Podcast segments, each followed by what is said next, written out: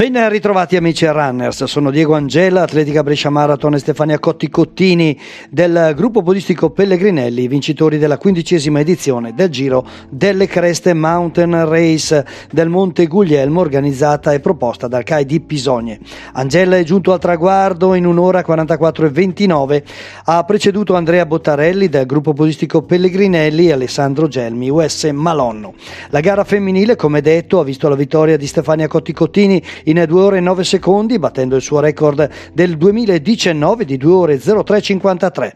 Poi Beatrice Bianchi, Re Castello Radici Group e Monica Seraghiti, Atletica Brescia Marathon. La gara ha visto alla partenza 150 runners su un tracciato di 19 km e 300 metri.